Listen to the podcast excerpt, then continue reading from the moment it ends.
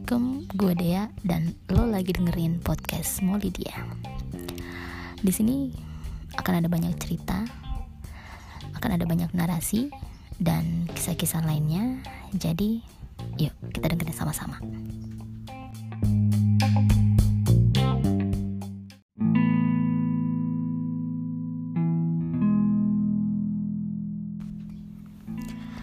Assalamualaikum warahmatullahi wabarakatuh Alhamdulillah ya. Ketemu lagi bareng gue Dea.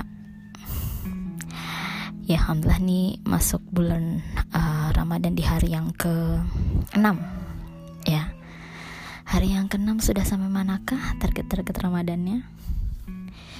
Ya bicara soal target Ramadan Bicara soal pencapaian-pencapaian yang ingin kita raih pada bulan Ramadan nih uh, apa ya?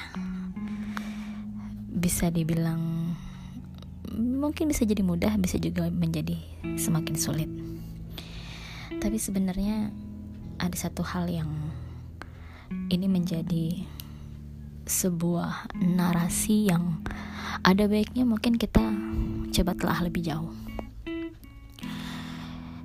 Ya ini ada sebuah narasi yang ingin saya bagi tentang harusnya ini menjadi yang terakhir sih. Itu uh, judul dari podcast gue kali ini. Ya selalu. Ya, kata-kata itu selalu terlontar selalu ada begitu kita memasuki bulan Ramadan. Berulang kali setiap tahunnya selalu saja begitu. Namun pertanyaannya adalah jika ini menjadi yang terakhir, jika Ramadan kali ini menjadi yang terakhir, apakah sudah optimal semua upaya untuk memuliakan bulannya ini? Ya, tahun lalu kita pernah berjanji begini. Ya Allah, Ramadan tahun ini harus lebih baik dari sebelumnya. Sebelum Ramadan dibuat, ya sebelum Ramadan datang kita udah buat itu rencana-rencana ya kan? Target-target strategi-strategi pencapaian-pencapaian agar 30 hari atau sebulan penuh nih terisi dengan baik padat begitulah ya. Mulai dari kegiatan yang sifatnya uh, kegiatan mahdoh kemudian kegiatan ibadah sampai muamalah. Semua direncanakan dengan baik. Dan begitu waktunya tiba start di awal nih bagus ya kan? Oke ke masjid gitu kan. Oke tilawah sekian jus gitu kan. Terus sedekah ngasih takjil dan sebagainya. Ini nih uh, tercapai begitu kan?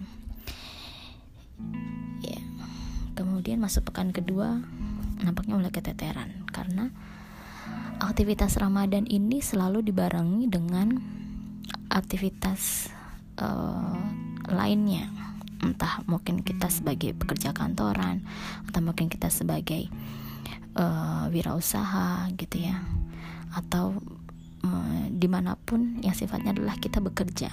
Artinya mencari kesibukan lain tidak hanya sekedar ibadah karena bekerja pun juga ibadah. Begitu kan? Nah ini mulai keteteran nih kita. Kemudian belum lagi komunikasi dengan orang-orang dengan orang lain yang kadang membuat celah akan gesekan-gesekan yang enggak enggak enggak sedikit gesekannya gitu kan.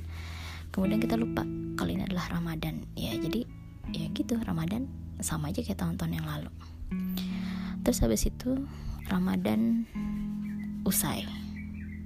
Sedih dong ya kan. Kemudian habis itu uh, sedih menyesal karena Ramadannya begitu-begitu aja kemudian saatnya masuk ke gerbang baru yakni uh, eh, 11 bulan berikutnya. Implementatifnya di mana begitu kan? Jadi Ramadan ini harusnya bisa menjadi bekal dan kemudian tergambar dalam 11 bulan berikutnya. Itulah yang terjadi. Habis itu di 11 bulan berikutnya ternyata sama. Ibadah di bulan Ramadan tuh malah lebih longgar. Kalau yang kita suka janjiin itu kan uh, semoga di bulan-bulan berikutnya uh, ibadahnya ini tetap sorry bulan-bulan di luar Ramadan ibadahnya sama kayak bulan Ramadan gitu kan. Uh, bulan-bulan setelah Ramadan maunya sih sama masih tetap tilawah ada target-targetnya masih tetap ngasih sedekah orang masih tetap uh, mulai dan lain sebagainya. Tapi yang ada karena aktivitas yang cukup padat tadi kemudian yang ada kita males kita abai gitu kan. Hingga ketemu pada titik bosan yang akhirnya kita terjebak dalam rutinitas. Dari situlah kemudian kita berazam lagi. Ya Allah nanti Ramadan berikutnya harus lebih baik deh biar 11 bulan berikutnya juga lebih baik gitu kan. Kemudian sampailah pada bulan Ramadan di tahun yang baru. Sama nih kayak tahun yang lalu. Ramadan tentunya sebagai bulan yang baik disambut dengan kebaikan mulai dari ikut tarhib, ikut kajian, bikin acara sosial sampai target ruhiyah dibuat setinggi mungkin dengan harapan lebih baik dari tahun sebelumnya. Namun, lihat apa yang terjadi. Sepekan, dua pekan ini masih bertahan nih. Namun lagi-lagi aktivitas duniawi ini seolah sedikit banyak ini mengalahkan aktivitas Ramadan atau aktivitas ruhiyah yang datangnya setahun sekali jadi kita lupa kalau kita pernah berjanji di setiap tahunnya. Berjanji untuk apa? Untuk mengingkarinya. Masya allah. Nauzubillah ya. Nih coba lihat deh. Ibadah kita masih sama aja tuh. Target tilawah yang katanya mau tiga kali hatam eh baca Qurannya aja males. Alasannya nggak bisa nih kerjaan numpuk gitu kan. Lagi-lagi prioritas. Terus target sedekah yang katanya ini bulan baik gitu kan. Terus kita malah mikirin nanti lebaran gue pakai baju apa ya? Nanti lebaran gue bikin kue apa ya? Gue nyajin hidangan apa ya? Terus abis itu masih mikirin uh, nanti baju lebaran buat saudara seragam nggak ya? Buat mertua ipar kayak gimana? Nah itu yang terlintas gitu kan. Yang ada tuh malah mikirin seperti itu. Habis itu target itikaf yang tadinya akan jauh-jauh dari kerjaan gitu kan nggak akan main gadget nyatanya nol gede. Yang ada kita nggak bisa berpaling.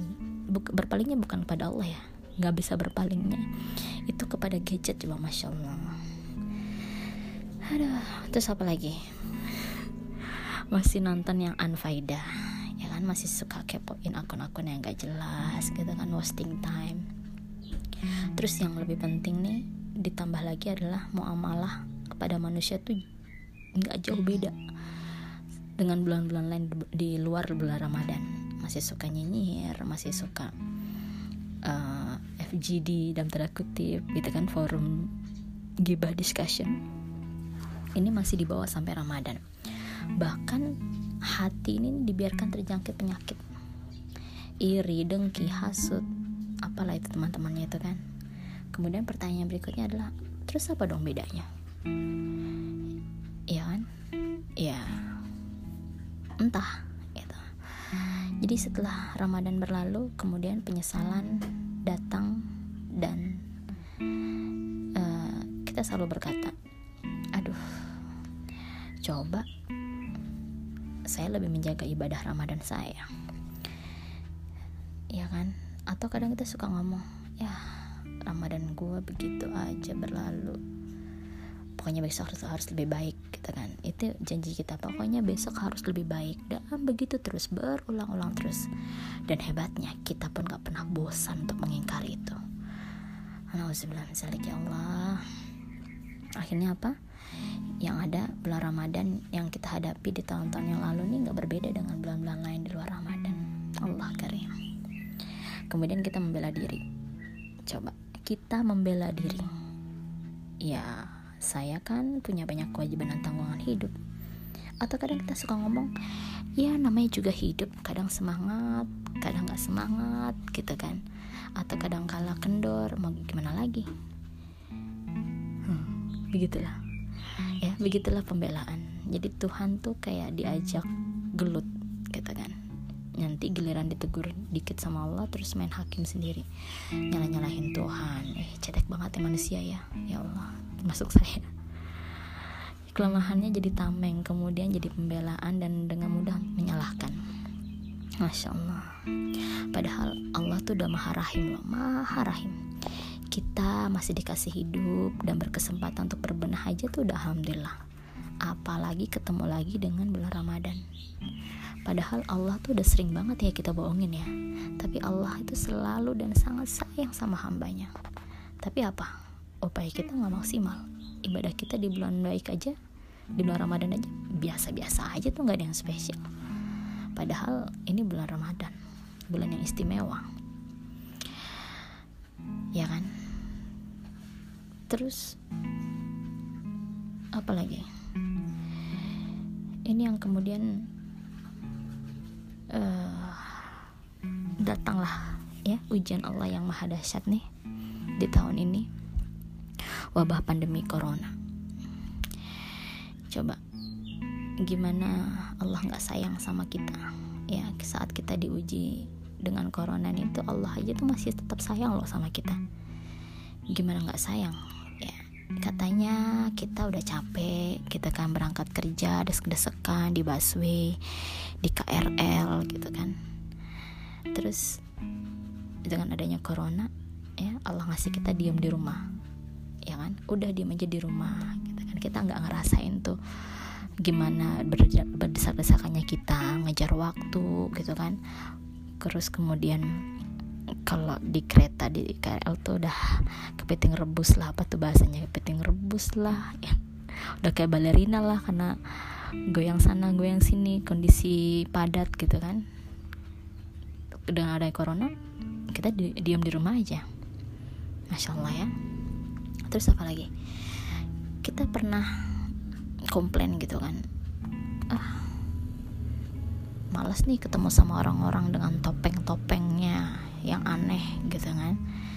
Terus Allah kasih kita diam di rumah kita maknai yang yang ada adanya timbul rasa kangen ya kangen sama teman-teman kita di kantor gitu kan kangen sama ya suasana kantor lah.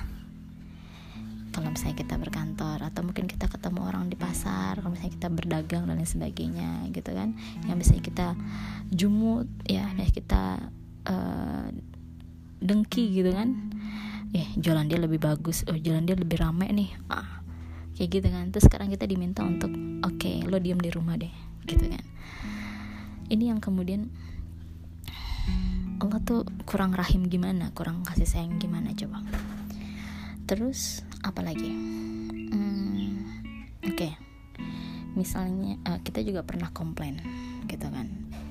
Katanya kita kangen gitu kan sama anak sama pasangan. Nggak bisa optimal karena pekerjaan begitu kan karena kesibukan dan lain sebagainya. Terus kemudian Allah kasih corona.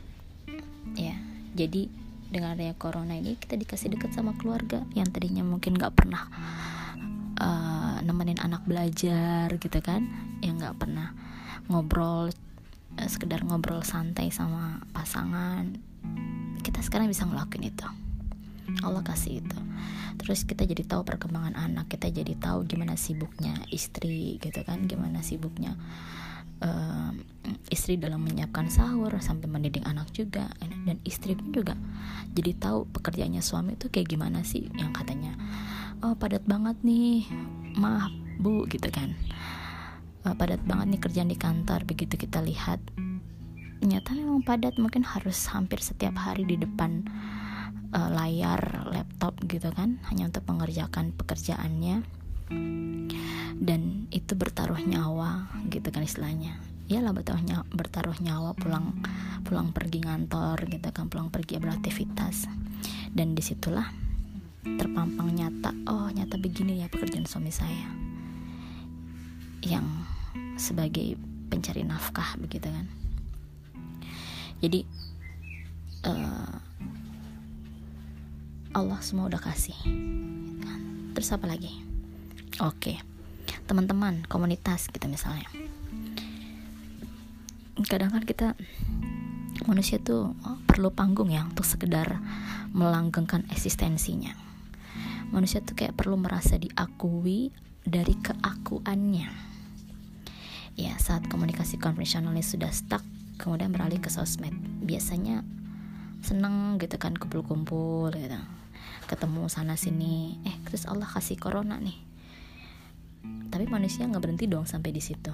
Cari akal ini ada corona. Gimana kemudian tetap eksis tetap bisa sapa teman sapa orang tua begitu kan?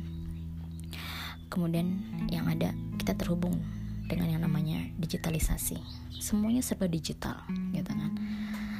Uh, yang hadir adalah kemudian seminar-seminar ya kan? Kajian-kajian. Dibuatlah itu dengan uh, konsep online. Jadi semua orang nih dengan dari corona ini tuh kayak dipaksa melek teknologi gitu kan melek gadget yang uh, bisa dijangkau. Bahkan nggak cuman antar komunitas mungkin juga uh, kalau bisa lintas daerah lintas negara gitu kan luar biasa. Kelas-kelas online ini dimulai ya kan? Uh, udah kayak nagih gitu loh. Terus uh, ibu-ibu nih biasanya masak-masak gitu kan biasanya biasanya beli gitu. Sekarang dengan adanya banyak waktu ya nggak banyak juga sih maksudnya lebih kayak oke okay, ini waktu bisa dioptimalkan untuk kegiatan A B C D selama di rumah gitu kegiatan apa? Misalnya mama tuh masak-masak gitu kan masak-masak misalnya yang tadinya bisanya cuma beli sekarang udah tahu dong apa sih gunanya tepung tapioka gitu kan. Terus tahu kopi diaduk-aduk jadi su jadi suguhan yang viral gitu atau sekedar mencoba resep baru gitu kan. Tuh kurang apa coba Tuhan? Jadi kalau kemarin-kemarin kita kayak susah banget bikin karya sekarang tuh kita kayak kewalahan pas tahu kita udah udah buka bisa udah bisa lo buka lapak sendiri lapak online sendiri. Kita udah bisa bikin project baru dan masih banyak lagi. Kalau udah gini terus kita malu nggak sama Allah nggak usah pakai mikir ya jawabnya ya. Jadi Allah mah gampang ya. Allah mah gampang banget buat bikin hambanya tuh buat inget lagi atau kembali lagi sama Allah. Tapi yang ada tuh manusia kayak terlalu bebal nunggu ditegur dulu tuh baru baru bisa pulang baru bisa balik pulang nunggu dikasih virus dulu nih baru hadir terasa kangen. Dulu Ramadan nggak kayak gini ya kan? Kangen deh sama yang namanya bukber kangen sama yang ngasih takjil tuh pinggir-pinggir jalan gitu kan buat pengguna jalan ya kan? Sahur on the road itikaf yang cuman uh, eh, 10 hari di korting lah lima hari gitu karena selebihnya mudik gitu kan kayak ya Allah kurang apa sih Allah? gitu kan. Masya Allah. Jadi kalau Allah tuh selalu ada buat kita Allah selalu ingat kita. Bahkan Allah tuh sangat dekat sedekat urat nadi gitu kan. Abis itu ada nggak? Kemudian kita berpikir bahwa ya Allah Allah tuh maha rahim ya. Kalau udah kayak gini masih adakah keraguan atas atasnya? Begitu kan? Ya inilah. Kalau dalam surat Al-Ahzab di ayat 156 yang artinya inilah rahmatnya yang diberikannya hanya untuk orang-orang yang bertakwa. Kemudian disebutkan pula uh, tadi ya bahwasanya Allah itu lebih dekat daripada urat lehernya adalah dalam surat Qaf ayat 16 dan kami lebih dekat kepadanya daripada urat lehernya kami ini di ayat 17-nya itu dijelaskan bahwa dia adalah malaikat-malaikat atau petugas-petugasnya Allah gitu ya. Malaikat-malaikat yang mencatat keseharian detik demi detik dari semua aktivitas yang kita lakukan. Masya Allah ya. Namun yang ingin disampaikan di sini adalah uh, di surat Al-Baqarah ayat 152 disebutkan. Uzubillahi samil alim rajim. Bismillahirrahmanirrahim.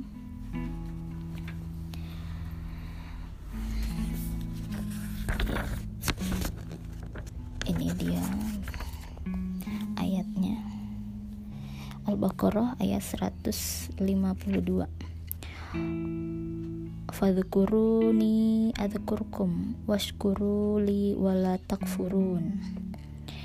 Yang artinya Bismillahirrahmanirrahim maka ingatlah kepadaku aku pun akan ingat kepadamu.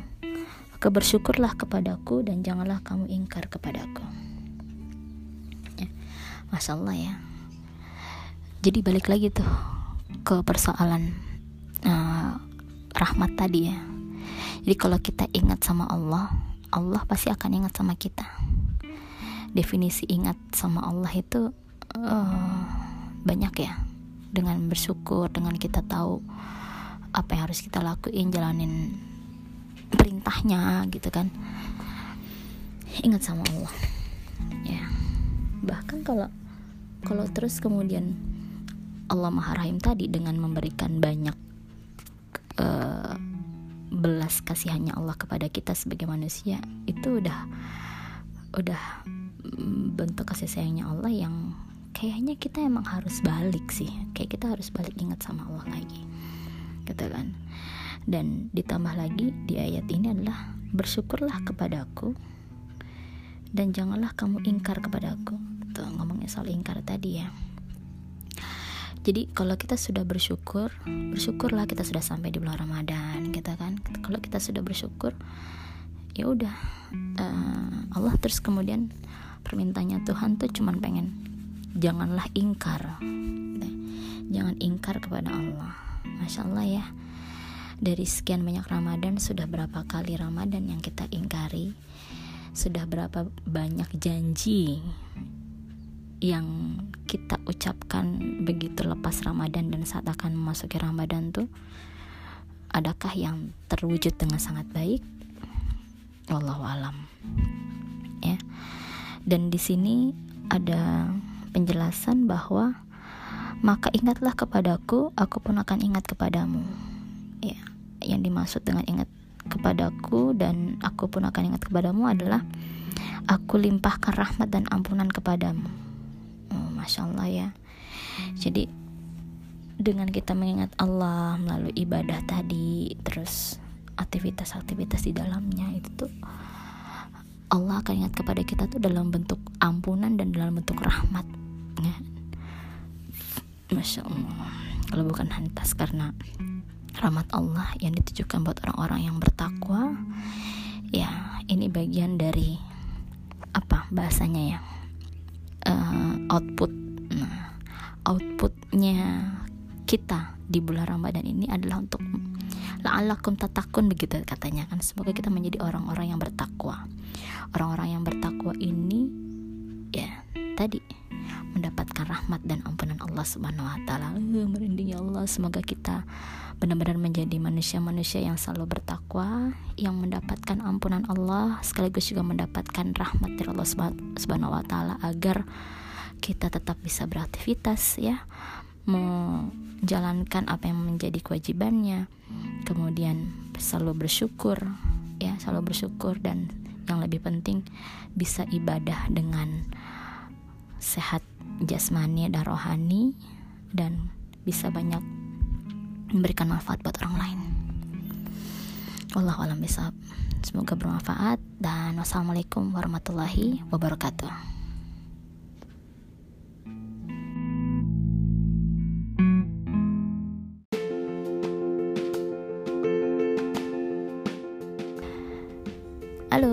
Makasih ya sudah mau dengerin podcastnya Molidia. Nantikan kisah-kisah dan cerita-cerita lainnya. Jadi, sampai ketemu lagi. Bye. Wassalamualaikum warahmatullahi wabarakatuh.